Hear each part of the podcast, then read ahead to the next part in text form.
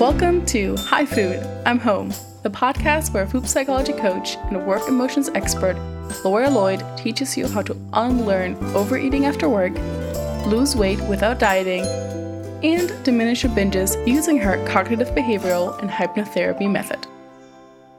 Hey, hardworking woman, I think you're amazing. All that you do. And it's amazing that you found your way here and you're giving yourself this time. Today, we're going to answer a question that I get all the time, which is when will eating become easy? When will I get to a point where I don't need to think about my food all the time? There are lots of studies about how often we think about things. You've probably heard that thing about men thinking about sex every 10 seconds or something. There was a 2010 survey, just a survey, not a study. It was done by a weight loss company and it made its way into the Daily Mail and Time magazine picked it up. And it said that 25% of women think about food every half an hour.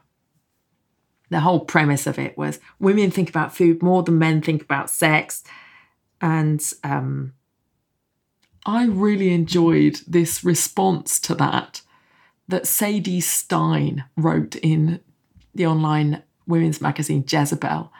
She said, I think about food all the time, like a middle school boy thinks about sex, or rather, like Oliver Twist thought about food. I wake up thinking about all my breakfast choices and despair when I have no appetite. I plan vacations around restaurants, carry snacks, and have a mental map plotted of New York with every delicious snack and edible destination highlighted in bold. At any given moment, my brain scan would be some combination of best brownie recipe, that barbecue place in Alabama, that plum I had once, would chicken work with membrillo, maybe I have time to bake a pie. I totally relate to this. And how about you? Are you like some of my clients who come to me and say that they are thinking about food 80% of the time? And more than the food itself, more than the weight, they want their brain back. They want to resolve the overthinking. These questions about when will it become easy are so pertinent because underpin them is an idea that we could get to this point where our food struggle is fixed, where we don't have to think about it anymore. So today, I'm going to talk to you about what really is going on in our brains when we're looking for easy solutions. And I want to show you this is going to be great. You're going to love this, chickpea. I'm going to show you how there is another option other than hard or easy. And when you're feeling like, oh God, I can't face my food struggle, I can't face tackling my binge eating, I can't face another attempt on my weight, what's really going on is you're needing a break from the way you've been thinking about it. So I'm going to offer you another way of thinking about it that might allow you to re engage with your process and have the patience to allow that process to unfold without wishing it would just leave you the fuck alone. right. What you need to know about the brain is that the brain has what's called a motivational triad. There are three things that the brain is always looking to achieve. And that is, it wants to make your life easy. Yeah, it's looking for shortcuts. That's why it's so brilliant at creating habits and how quickly we create habits that we don't actually want. It wants to make life easy. It wants to avoid pain and any kind of discomfort, any kind of emotional discomfort. And let's face it, even things like mild boredom register with the brain as discomfort, avoid, avoid, avoid make life easy, avoid pain, seek pleasure. Yeah, your brain wants reward. It remembers pleasure and it's very quick to form habits around pleasure because it re suggests like oh i remember that thing we did. It's great. Let's do it again. And that's how emotional eating might have started with some like i have memories of getting home from a day at school having felt really lonely or isolated or bullied and finding my way straight to making myself an enormous cheese and tomato sandwich and being able to go and retreat in my room with the sandwich, with a drink, a glass of milk, and a book. These moments when we feel a bit crap and we use food to keep us going, uh, in this case, to allow me to sort of keep doing the homework that I needed to do to kind of incentivize me to apply myself. That's an emotional connection that is with me to this day. When I want to sit down and do something, my brain still remembers the pleasure of a cheese and tomato sandwich that I had, what, 30 years ago, right? But now it's just a habit. It's just a habit in the present. I don't need to spend time in psychotherapy going back to the Mayor of Casterbridge moment and trying to remember what happened that day or trying to remember how it felt to be burdened with that huge piece of homework and my expectation that I would read the whole book. I need to address my habits in the present day. What I'm really doing is trying to illustrate to you how our brain's so brilliant at remembering pleasure and repeating it and saying, let's do that again. And food, my love, chickpea, food, let's face it, is easy. It's at our fingertips all the time. It's everywhere in every shop the whole time.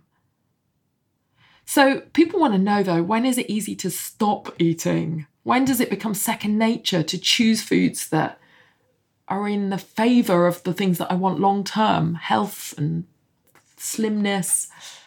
Well, the good news is that thinking about food differently does get easier over time. Like the more you practice new thoughts, the more you'll find that the kind of contradictory thoughts and the arguments with yourself calm down. So you won't spend so much time in debate with yourself. And that's why I spend quite a lot of time with my one to one clients, teaching them how to make some decisions ahead of time and just follow through on their decisions so that that, that kind of should I, shouldn't I debate and then the uh, second guessing your food choices and regretting them doesn't take up so much extra drama space in your head so that your brain's free to really concentrate during the day on am I actually hungry? Am I enjoying this? Am I ready to stop now?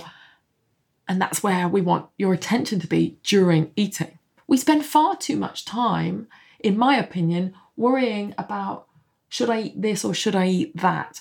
And diets have played a part in really reinforcing that by giving you a list of foods that are good and foods that are bad.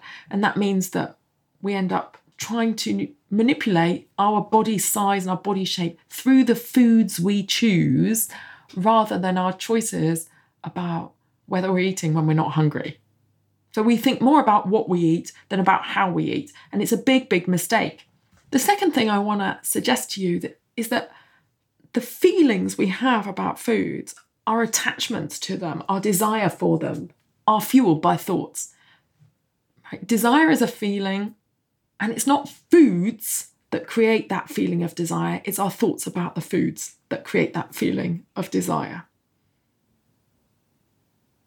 So if you've listened to my episode on the T sequence, T E A, thought, emotion, action, you'll know that it's thoughts that create emotions, not things. So when I see a slab of dark chocolate, I might think, ooh, sickly, or I might think, ooh, looks great, fancy it. And either way, my emotion will be disgust or desire, depending on how I think about it. And so you can train yourself to think less desirous thoughts to stop sexing up the foods that you want to not be so attached to in your mind. Stop thinking about how delicious they are and how amazing they are, and actually think about them as being less nice. It's powerful to visualize some of those foods as a pile of junk or a pile of rubbish. But I'm not saying that they're bad foods. I'm just saying that we have unrealistic expectations of how wonderful they are and how much they'll deliver. You ever got yourself a cupcake and it's so pretty and you've sort of fantasized about it and then you eat it and it's just so sweet. It's so sweet that your like throat contracts and your tongue does something weird at the back. But most of the time we overlook our actual information from our body about the food because we're so busy caught up in the fantasy of what that food means. This means I'm treating myself. This means I've got me time. This means this and that and the other. So, over the course of time, we can change our thinking about food and our constant desire will calm down. Also, we'll learn over the course of time. And I haven't done an episode this season on urges, but I will do one day because once we learn to work with our urges, they calm down.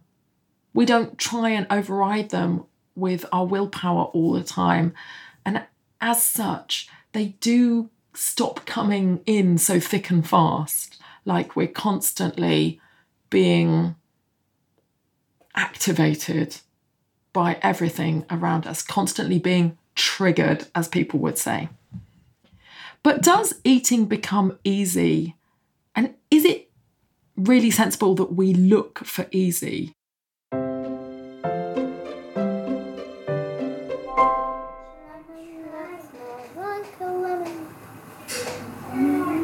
you hear Elbow and Oriole? They love to sing.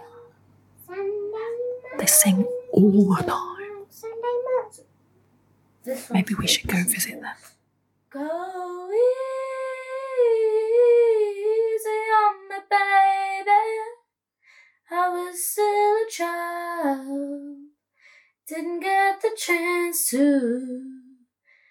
feel the world around me. I had no time to choose what I chose to do. So go easy on me. So cool. Tell me some things that are easy in your, in your opinion. Um, getting ready for school in the morning because I've got the routine. Yeah. How does it feel when something's easy? It feels achievable, but if it's too easy, then it's like one and one.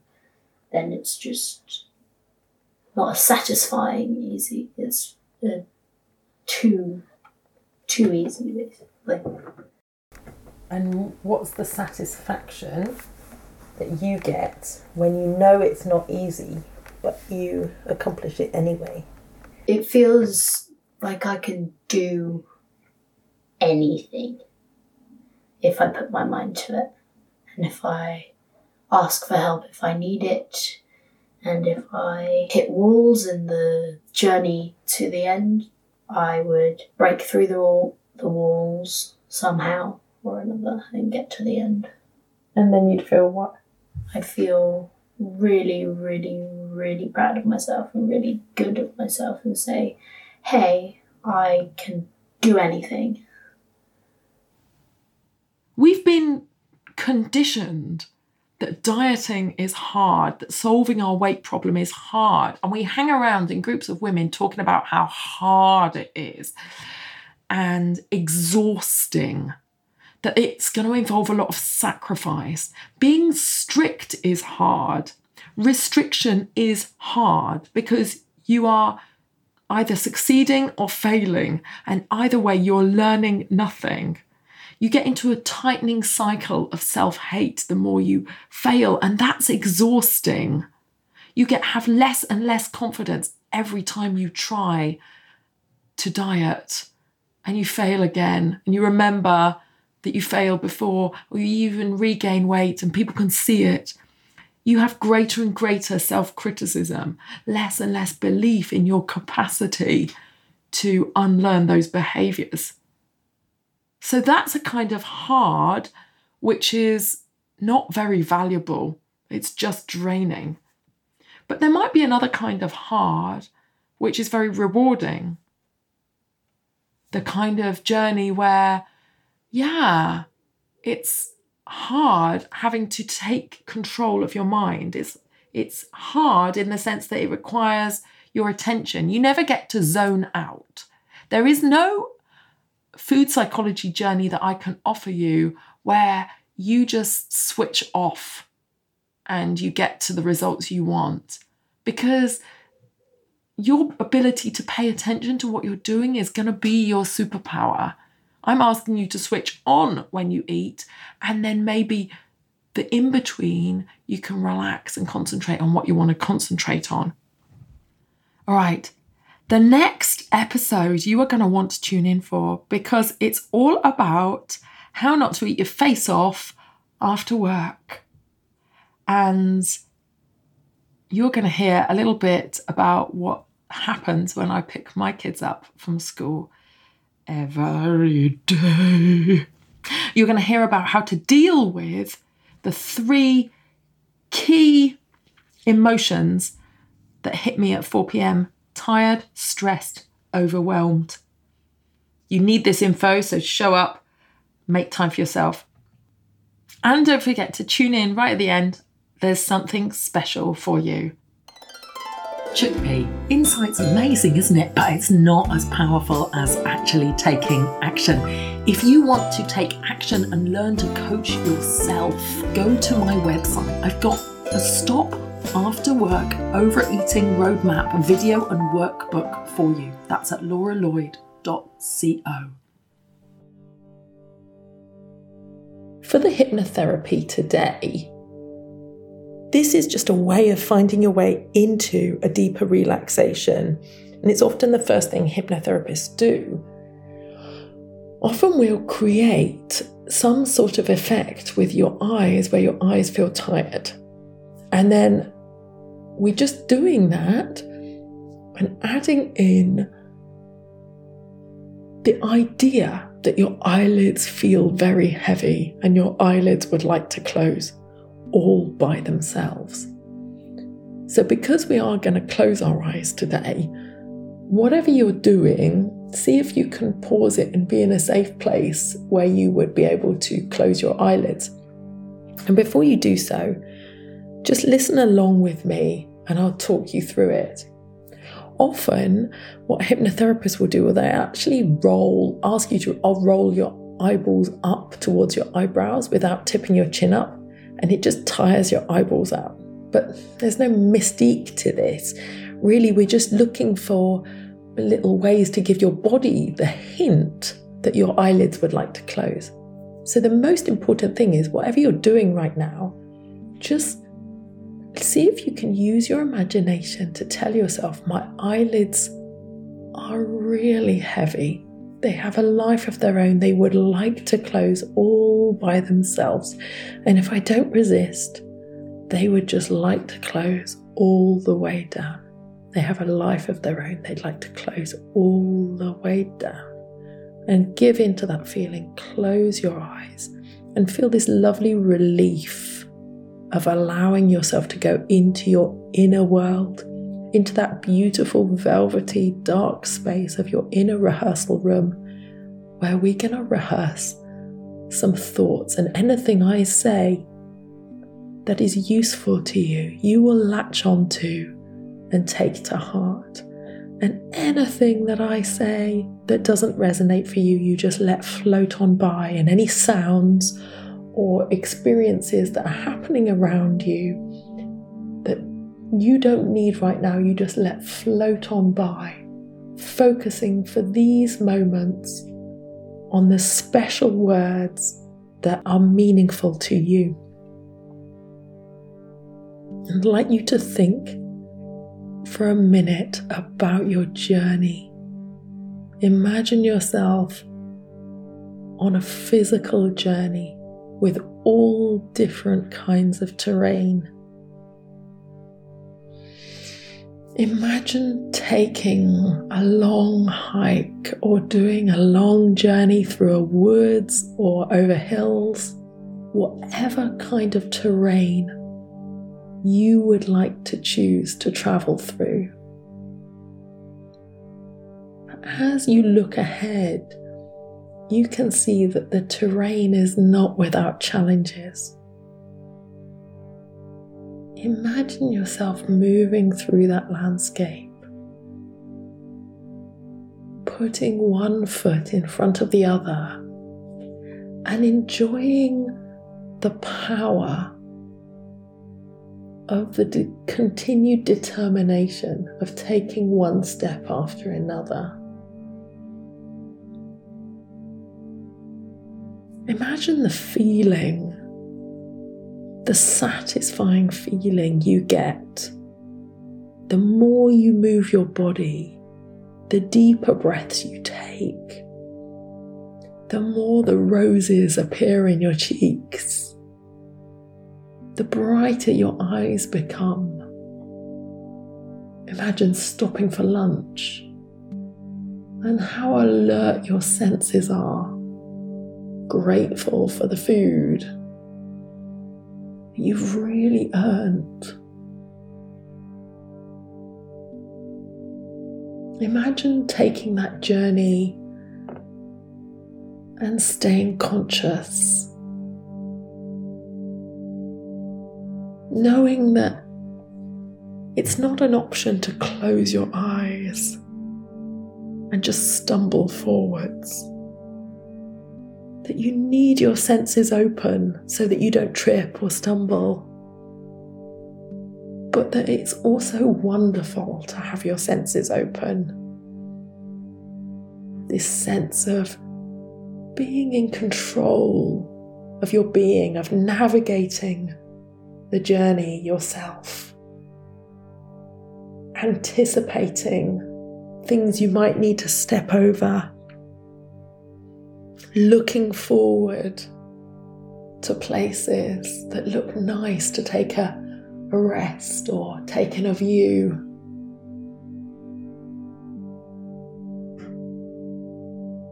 That sense of pride and deep satisfaction that comes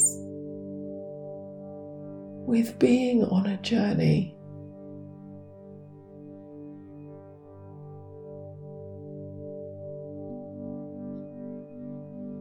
Always being able to say, I took that trip. I took myself there.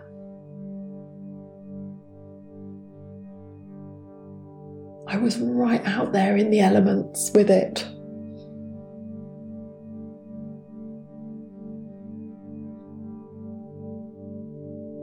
Engaging with the meaningfulness of existence that's yours to keep forever. And the journey continues forever, and I willingly continue my journey.